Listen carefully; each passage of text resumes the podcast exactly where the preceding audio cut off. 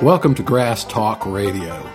This show is for people who play bluegrass music and anybody who might want to. The prison guard shut the iron door behind me. Howdy, folks, and welcome back to Grass Talk Radio. Today's episode is a continuation of a little series that I'm going to do about what I might look for when a new student walks in and shows me the instrument that they're going to be playing on. I already did the episode about the banjo and just ran through a whole bunch of things that I would take a look at and I would, you know, try to show them things to look for and determine are there some things that need to be done to make this instrument more playable? And secondarily, are there things that can be done to make the instrument sound better? You know, there's the physical side of it, and then there's the sound side of it. And they're both important, but physical is really important at the outset. Today, I'm going to do that for the imaginary bass player. I've taught bass lessons on and off for a long period of time. People just pop up. Sometimes I would have two or three students simultaneously, and then I might go a couple of years and no new bass students appear. But I love a bass fiddle. I have always loved those things. There's just something cool about that massive behemoth of an instrument. It's just a cool thing. I've always really, really liked the bass fiddle. And I got my first one in 1978 because I was planning on going off to college, going off to this cow college and going to study forestry. And, but my real intention was to try to put a band together. And of course, I wanted to be the banjo player. I've told this story in one of the early episodes. But I thought, you know, the best odds of putting a band together is to be prepared to play any of the bluegrass instruments. So when I went down there, my little old Dodge Colt, 1978 Dodge Colt, was packed to the gills with a banjo, a mandolin, a guitar, a fiddle, and a bass fiddle and a little grocery sack full of some clothes and a typewriter. That's what I went off to college with. Didn't even own a calculator. Really didn't need one down there. Anyway, that first bass, that 1978 um, that I acquired in 78, was a 1949 Kay that I I found an advertisement, probably in Creative Loafing or something like that in Atlanta and I remember going to the guy's house, and he said, uh, "Yeah, I mostly play jazz, and uh, I'm going on the road, and I'm going to be playing nothing but electric, so I need to sell this thing." So I think I paid 300 bucks for it, for this 49 Kay. And while I was in in the guy's house down in Midtown Atlanta, uh, it started raining, and it was dark when I got there and it was pouring rain when I left the guy's house. And I was in that little 78 Dodge Colt, and I didn't really even know if it would fit in it. He had a bag for it, one of these kind of vinyl on the outside and lined with flannel on the inside, zipper bag. So I, you know, I wasn't too worried about it getting wet.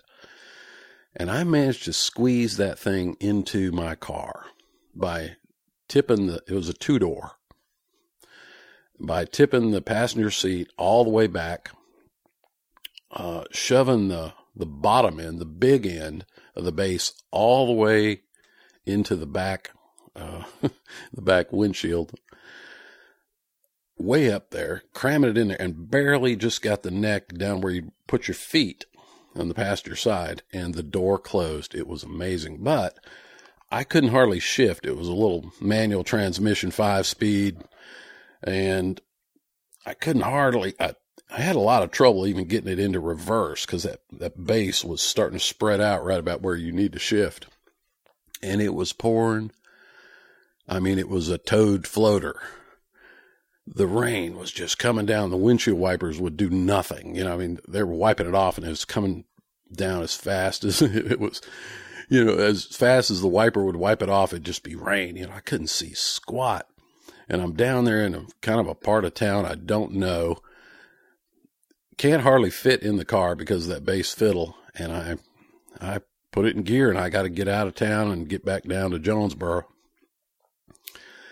And I, I made a couple of turns through this little neighborhood, like somewhere around Fifth Street in that area. And I, I'm just trying to find my way, way back over to I 75. And wouldn't you know it? Next thing I know, I got blue lights flashing in my rearview mirror. I got a cop has pulled me over and it is pouring rain. And this cop, he's got his rain slicker on. He's got his, you know, plastic cover over his hat. And he, he comes up to the door and I, I roll down the window and he's shining a flashlight in my face. And he said, I don't know if you know it, but you're going the wrong way down a one way street. And I was like, oh man, I, I can't even see the signs. It's raining so hard. He said, well, turn that thing around and go the other way. And he just walked back to his car, turned his lights off and drove away. And I turned, made a U turn. And actually that helped me because that put me straight towards I 75 and I, I got on and made it home. Anyway, that's how I acquired my first bass. That old 49 Kay, I love that thing.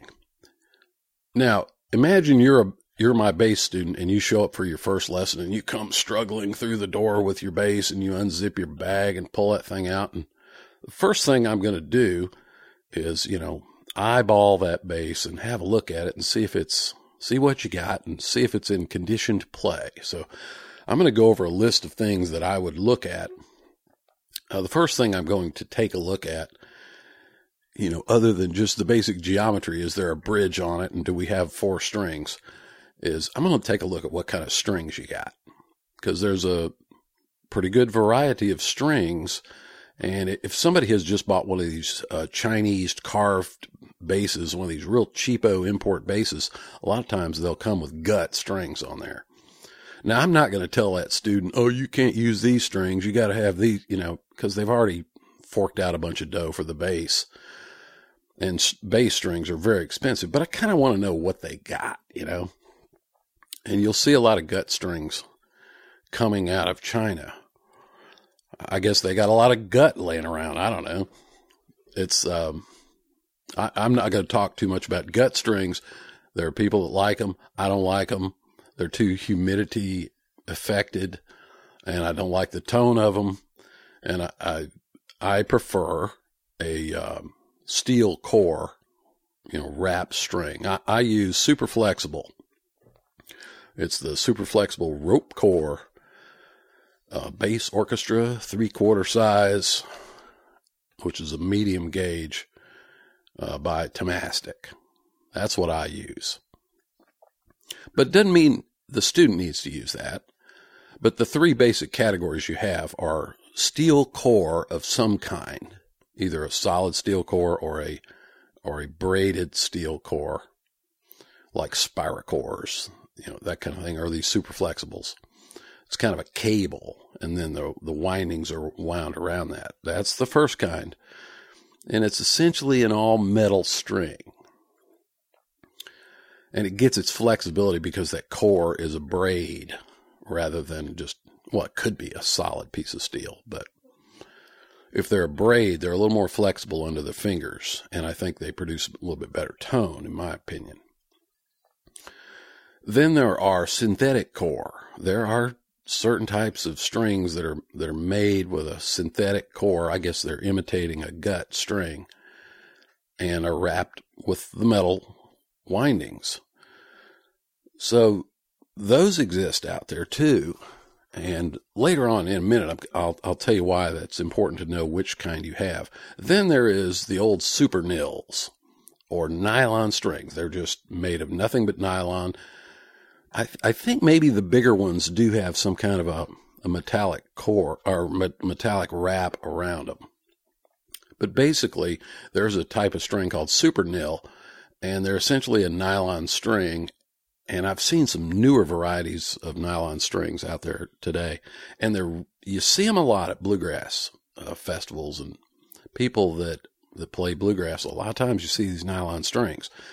And I just want to say a couple things about them. I have had them on my bass. In fact, the the uh, one of the basses I bought, I got it and it had these super nils on it, and I pretty quickly took them off and went back to the super flexibles, just for tonal reasons. But one of the things people, the reason people like these nylon strings is they're really flexible and they're they're softer under the fingers and they're not as brutal on the hands. So a lot of people that don't play bass a lot, but you know, kind of the weekend warrior or the occasional festival or, you know, like the wife that has been conned into being the bass player, those nylon strings are a lot easier on the hands. However, they are also very, very uh, flexible.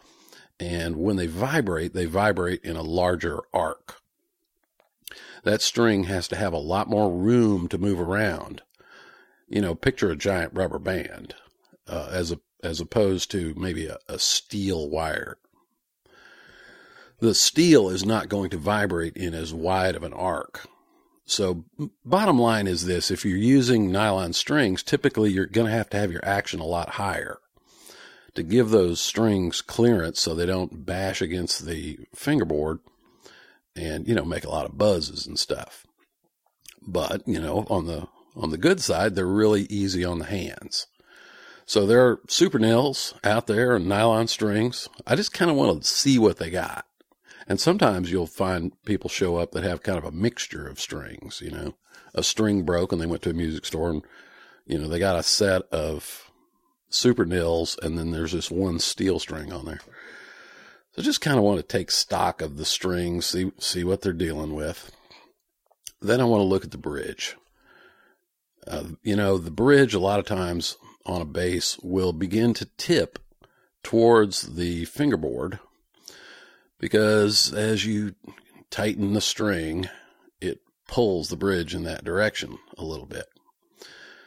And, you know, if you're not observant of your bridge geometry, over time, especially if you put a new set of strings on and they're in the process of stretching out, and especially nylons. If you put a set of nylon strings on your bass, you're gonna you're gonna tune it up, and the next day tune it again, and the next day it's gonna be a whole step flat, and you're gonna tune it again, and those strings just stretch and stretch and stretch until they finally reach their their point of maximum stretch. You've got all the stretch out of them. It's just like plastic banjo heads eventually that, that string is going to stop stretching. Well, while you've been doing all that cranking up, it's the tuners are like a winch and you're just pulling that bridge over and until it may be leaning. So you need to get down, lay that bass down on the floor and get down and, and take a look at the bridge itself. And I know it's a curved surface on the top of the bass, but kind of get a general feeling for how vertical is that face of the bridge that faces the neck. You know, kind of in an ideal world, you could put a, a 90 degree square right there and have that, that face of the bridge that faces the fingerboard 90 degrees to the top. That would be ideal. And then the back side of the bridge that faces the tailpiece will slope as they're wedge shaped and the sloping side will be on the tailpiece side. But as you crank and crank and crank and keep tuning up, up, up, you can tip that bridge over. And I've seen it happen. bridge collapse, just bam, it just falls over. It's driven down. And, you know, if you got the thing tilted far enough, there's going to come a day when it's going to sound like somebody snuck up behind you with a 22 pistol pow, and that's the sound of your your your bridge tipping over.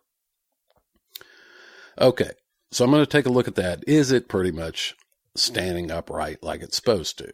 And if it's standing upright, the feet of the bridge will be squarely contacting the top. So I just want to see that. If it's leaning a little bit towards the fingerboard, I do not recommend. I've seen people do this. I've seen bass experts do this.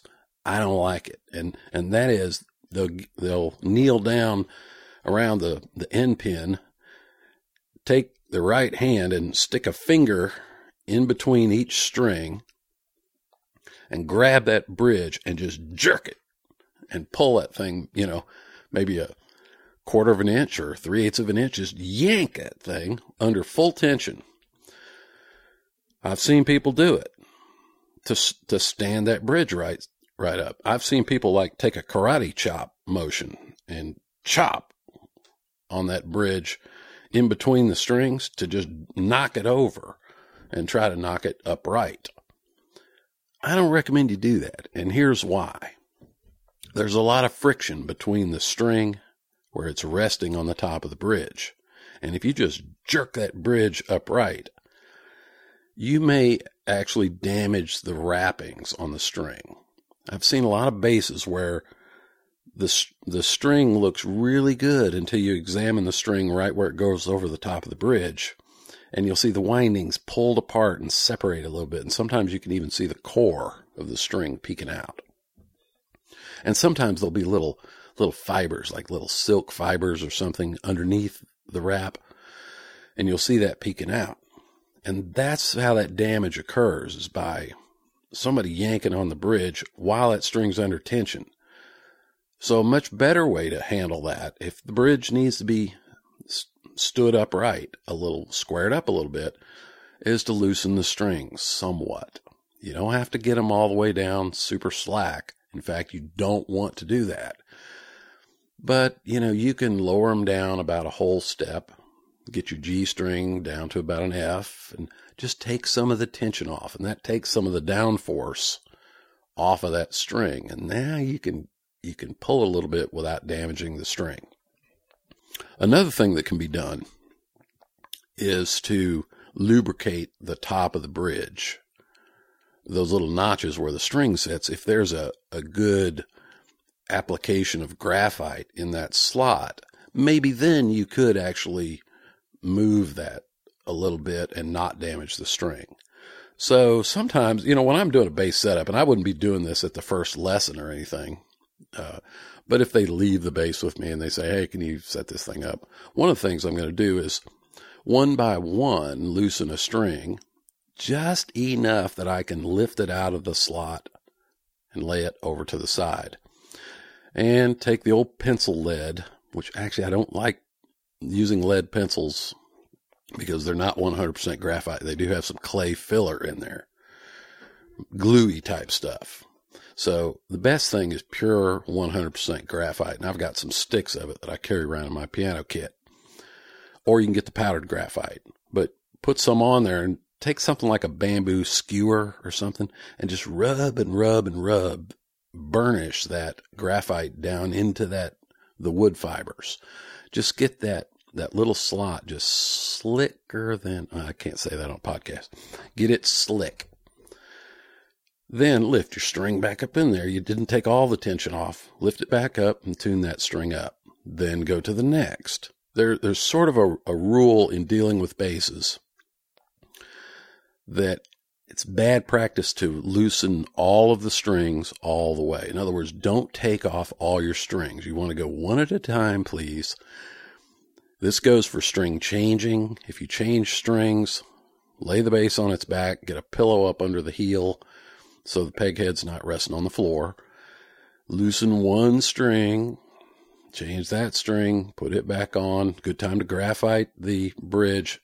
And that's a great time to put one or two very small drops of oil in the proper places on the tuning key because you're about to do a lot of cranking at the thing. It's a good way to distribute the oil.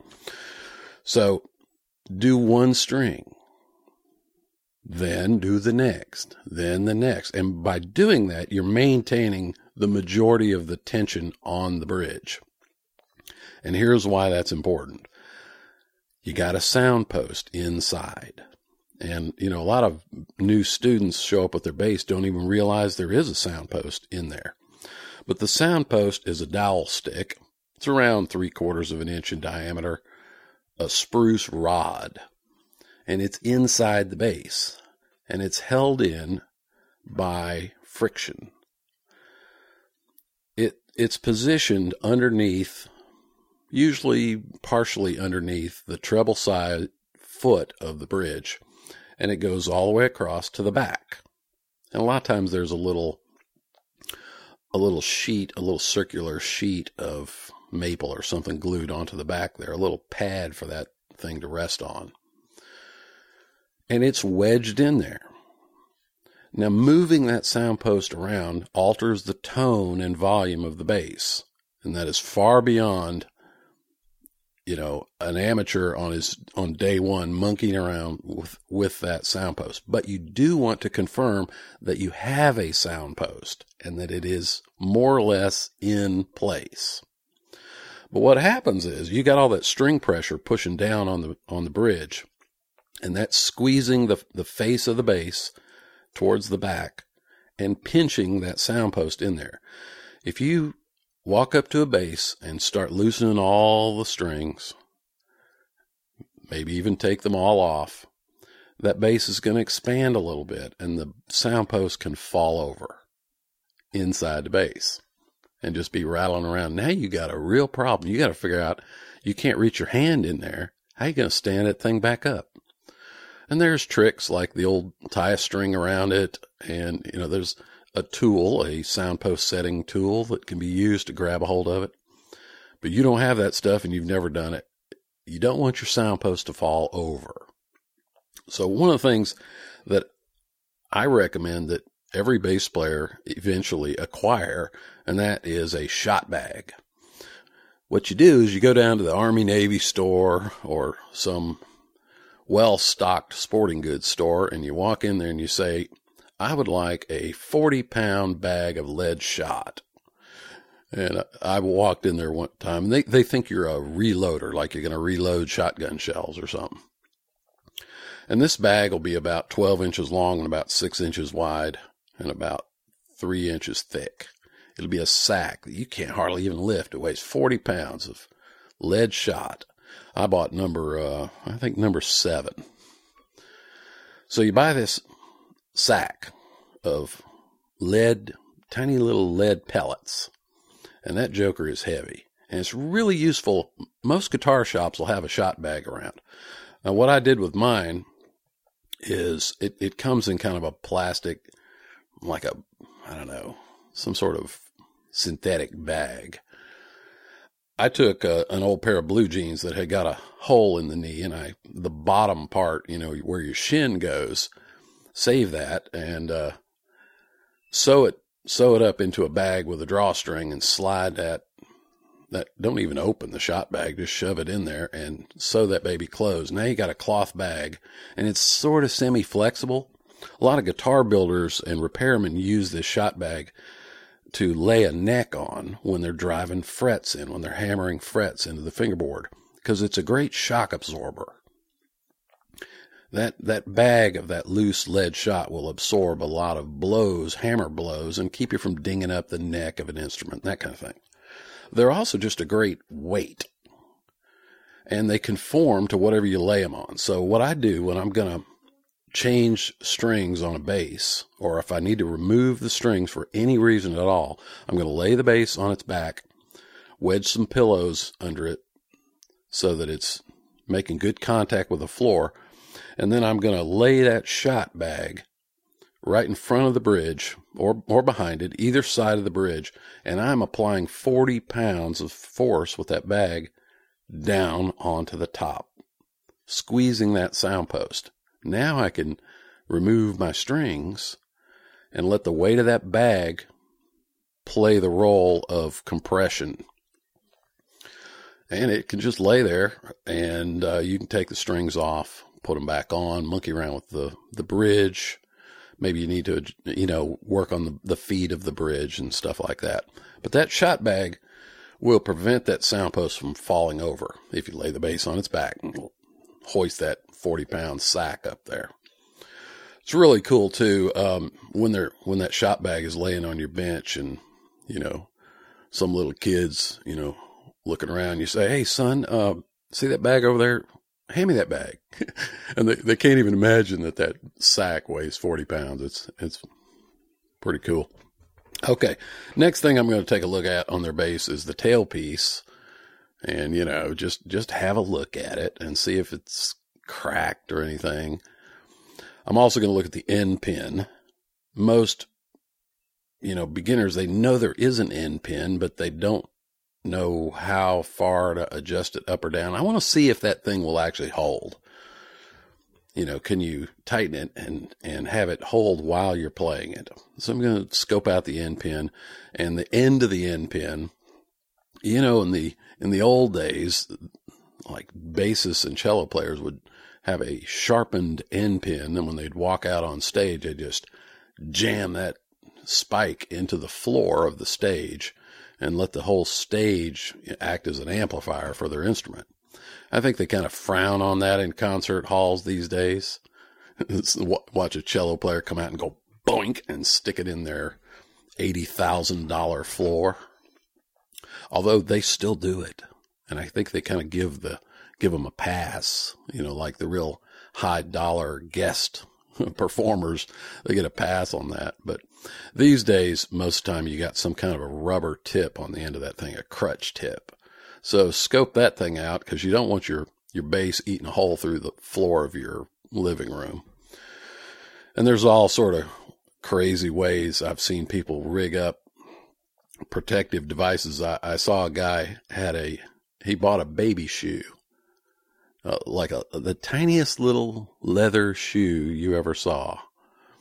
And he, he must have filled it with epoxy or something and just stuck it on the end of the end pin. So he had this little shoe on the end. I've seen people do stuff with tennis balls and all kind of weird stuff, but have a look at that so that your, your bass isn't digging holes in the floor. I've already talked about the sound. Make sure you got one and make sure it's in there. If it fell over, it's probably rattling around in there somewhere look at the tuning machines. You know, are they bent? Are they missing parts? I mean, will they actually turn? That kind of thing. So I'd probably, you know, turn them a little bit left and right and see if they actually do anything. Uh, then I'm going to take a take a good look at the seams around the edges.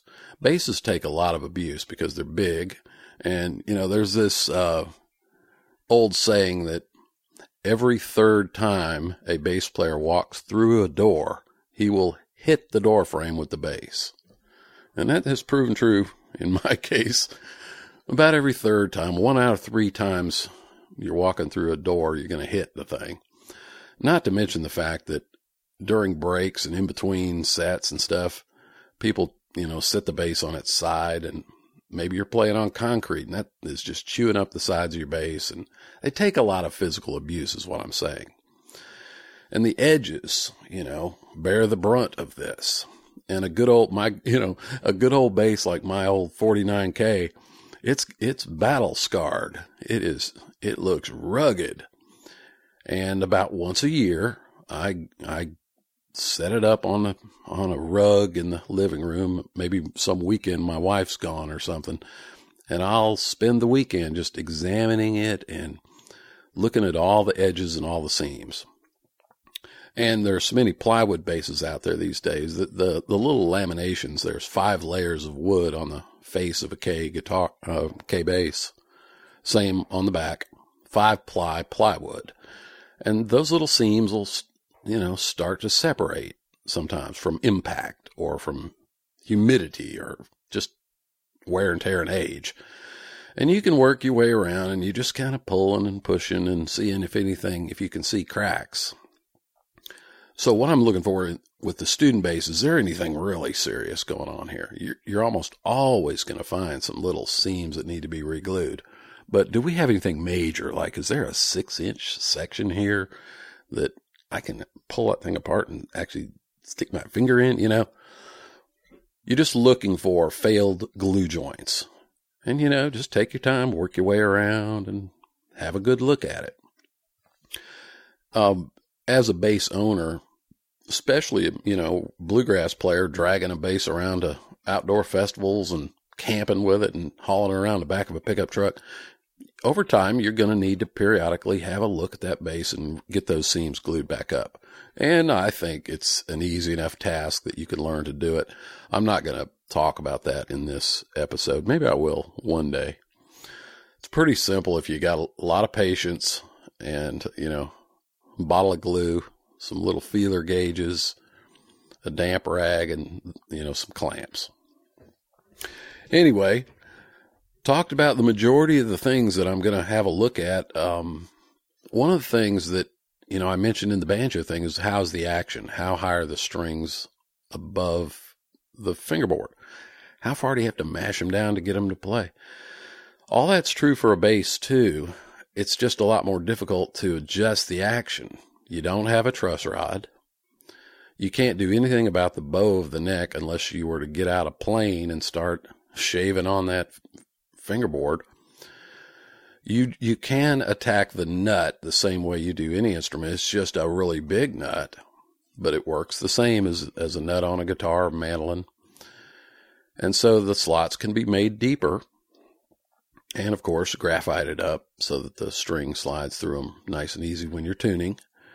But I'm going to take a look at the nut. Um, it's usually not too critical because most bluegrass bass players don't they don't play a whole lot of first fret or first position notes. I mean, they do, but they don't when they're starting out. If you're playing in G or in D or in A, you're rarely going to hit those notes, at least as an absolute beginner.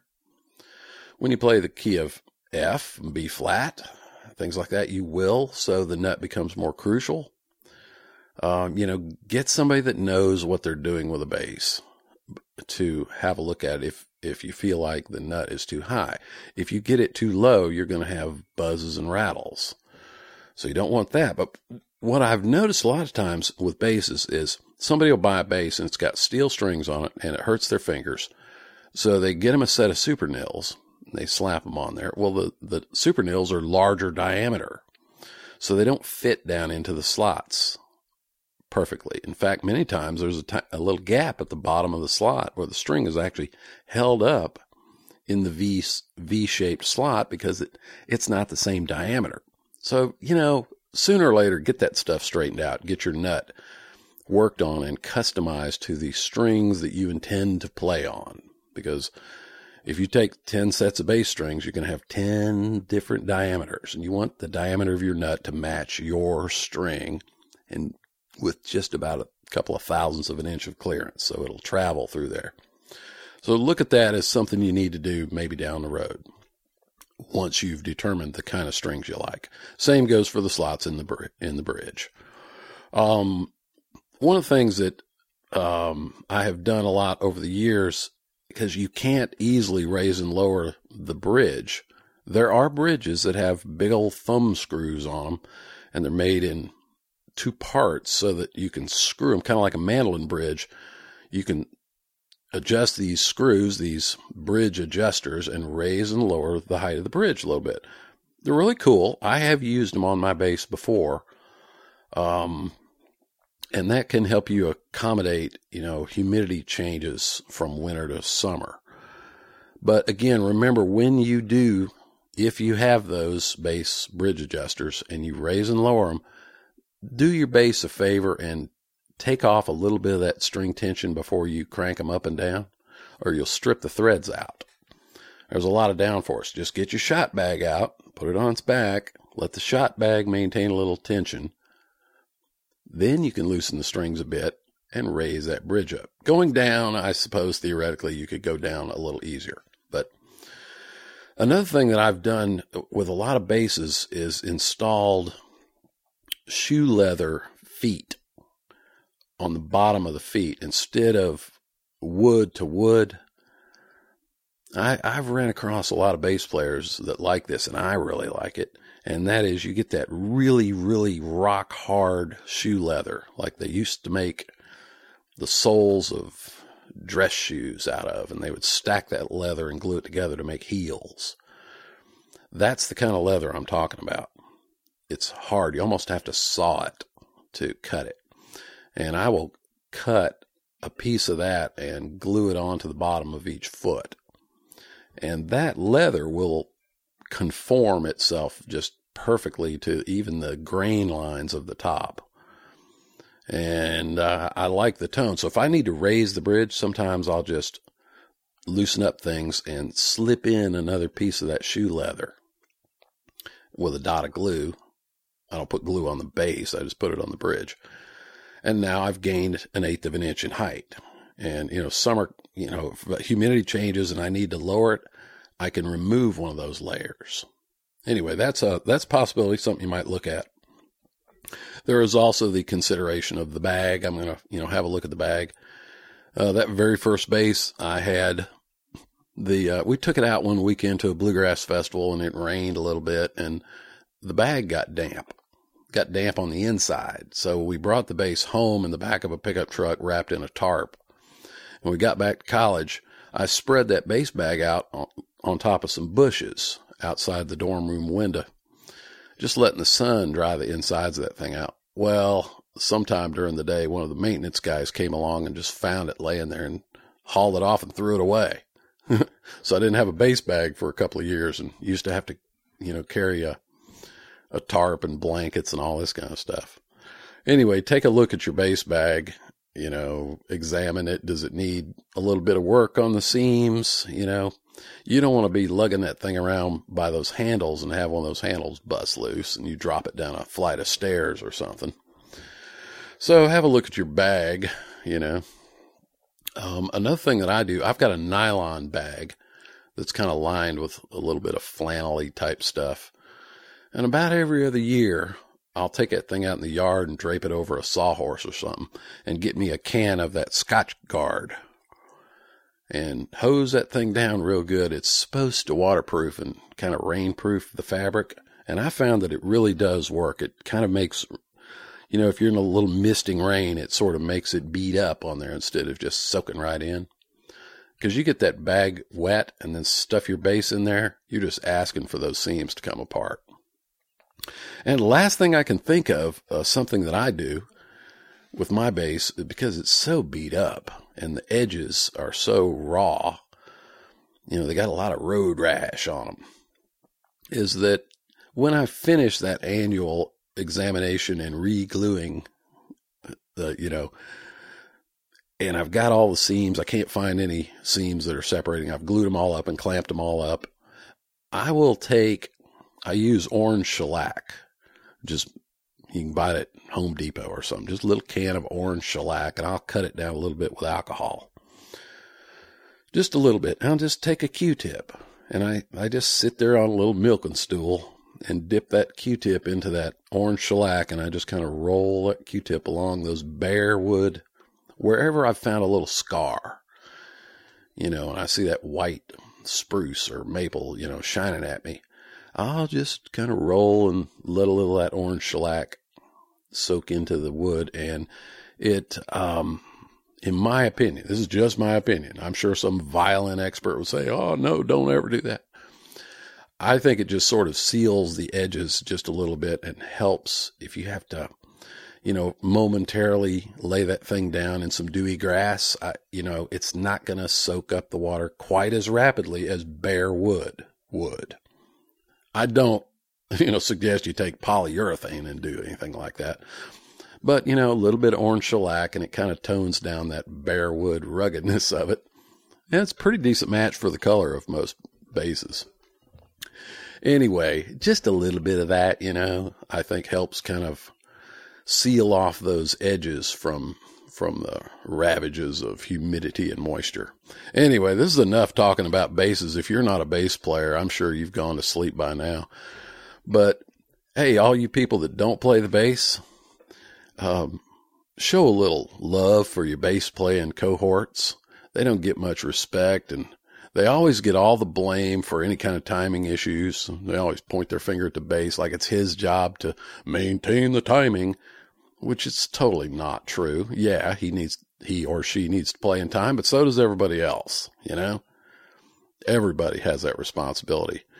And the, think of the, the poor beast of burden. They have to carry that thing around with them. And they, very rarely do they get in the limelight and get to take any solos or anything there. They're just there to make you sound better. So how about show some love to the bass players? Y'all take care and I'll talk to you in the next podcast. I want three, four. Why? Why'd you do that? Why'd I do what? I'm just standing here. That's cool, right? That's just it. it home, you always do nothing. Why? Why'd you do that?